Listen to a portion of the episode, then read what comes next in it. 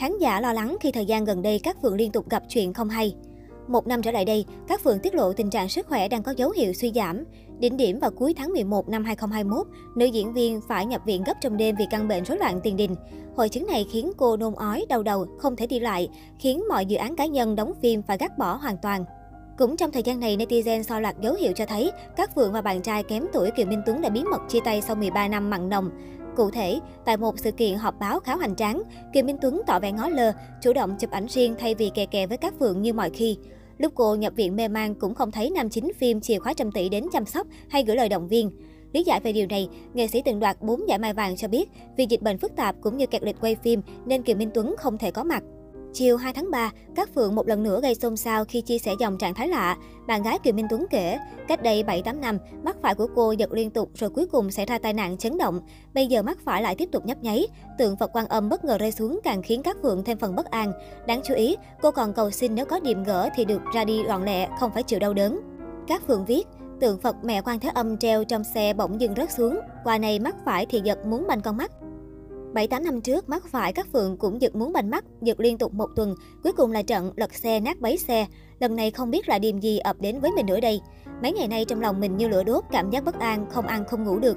Người rất khó chịu, ngực nặng và khó thở. Không biết chuyện gì sẽ ập đến nữa đây. Nguyện xin nếu nghiệp người của con đã tận, xin cho con ra đi nhanh gọn lẹ, đi tươi xanh, đừng nằm một chỗ ngày này qua tháng nọ. Mọi tội lỗi, mọi ưu phiền, mọi đau thương, mọi xui xẻo con nguyện xin gánh hết và nguyện kiếp sau con trả tiếp.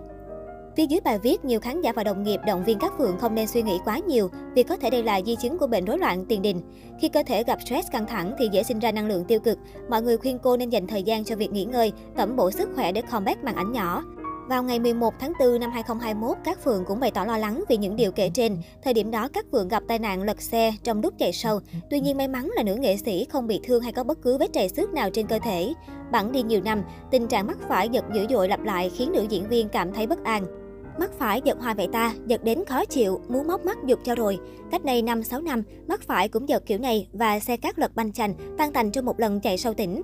Tuy nhiên trên người cát không bị gì, dù là một vết cắt nhỏ.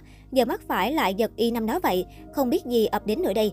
Các Phượng hoang mang viết, đính kèm là hình ảnh nữ diễn viên bên chiếc xe gặp tai nạn cách đây nhiều năm trước.